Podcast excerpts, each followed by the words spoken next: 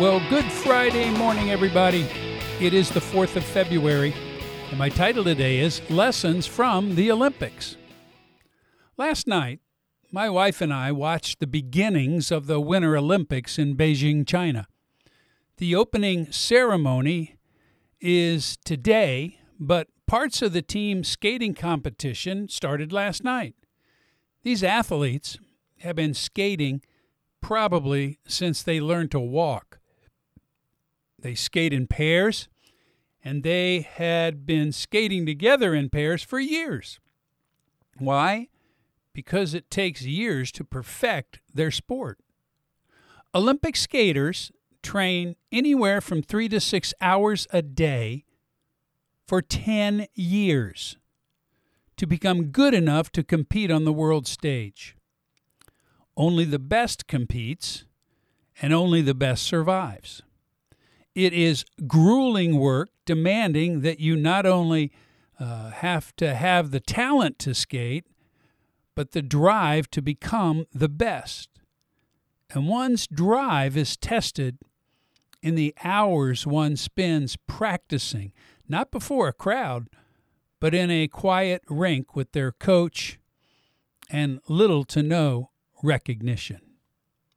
Back in the 70s, my friends and I, we played sports because they were fun. We enjoyed being together on a team and competing against other teams. Practice time, sure, we did a little bit. A couple of hours after classes to get us in shape, learn the plays, develop our skills. But we never won any real championships. Uh, but we sure had a good time. And then in college, after practice, consumed a lot of beer. But I digress. Usually within the arena in which a competition is taking place, you have several different kinds of people.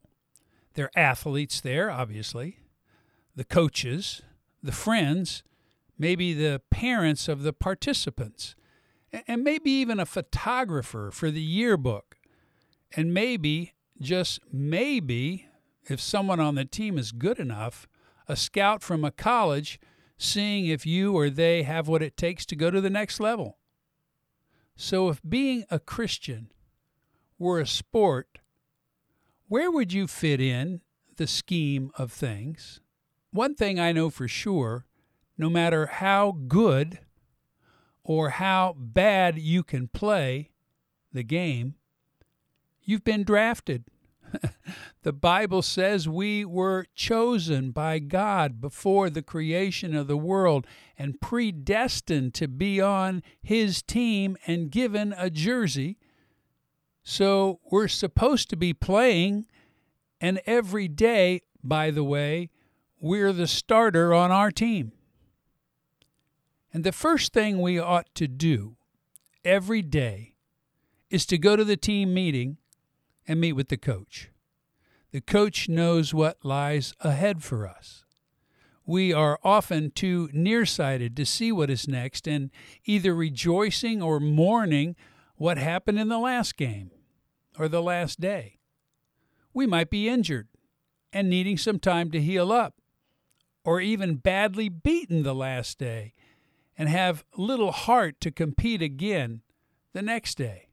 But compete we must. Because we're not in a game, we're in a battle. Our opponent is not someone about the same shape, size, and strength that we are. No, our opponents are evil, and their intent is not just to knock us down, but to wipe us out. They want us on the injured list so that we won't suit up at all for the next day. We have a daily enemy who prowls around like a roaring lion, seeking whom he may devour. Jesus called him the father of lies, and his arena, where he pounds the crap out of us, is called Pornville. And it seems that no matter how many times we've stepped into his arena, thinking, well, maybe we become strong enough to defeat him, no, we get defeated again by our own flesh, our own desires, and we find ourselves once again face down in the dirt and defeated. So let me ask you a serious question. Is this the way you want to spend the rest of your Christian life or the rest of your life? Getting defeated multiple times a day by your never ending hunger for sexual sin? Will there ever come a time when you are so sick of your sin and sick of yourself that you finally realize you need some help. And listen, my friends, we all do. Do you just hope that the enemy will stop showing up and pounding you into the ground and just let you rest on the sideline? Well, sad to say, he will not.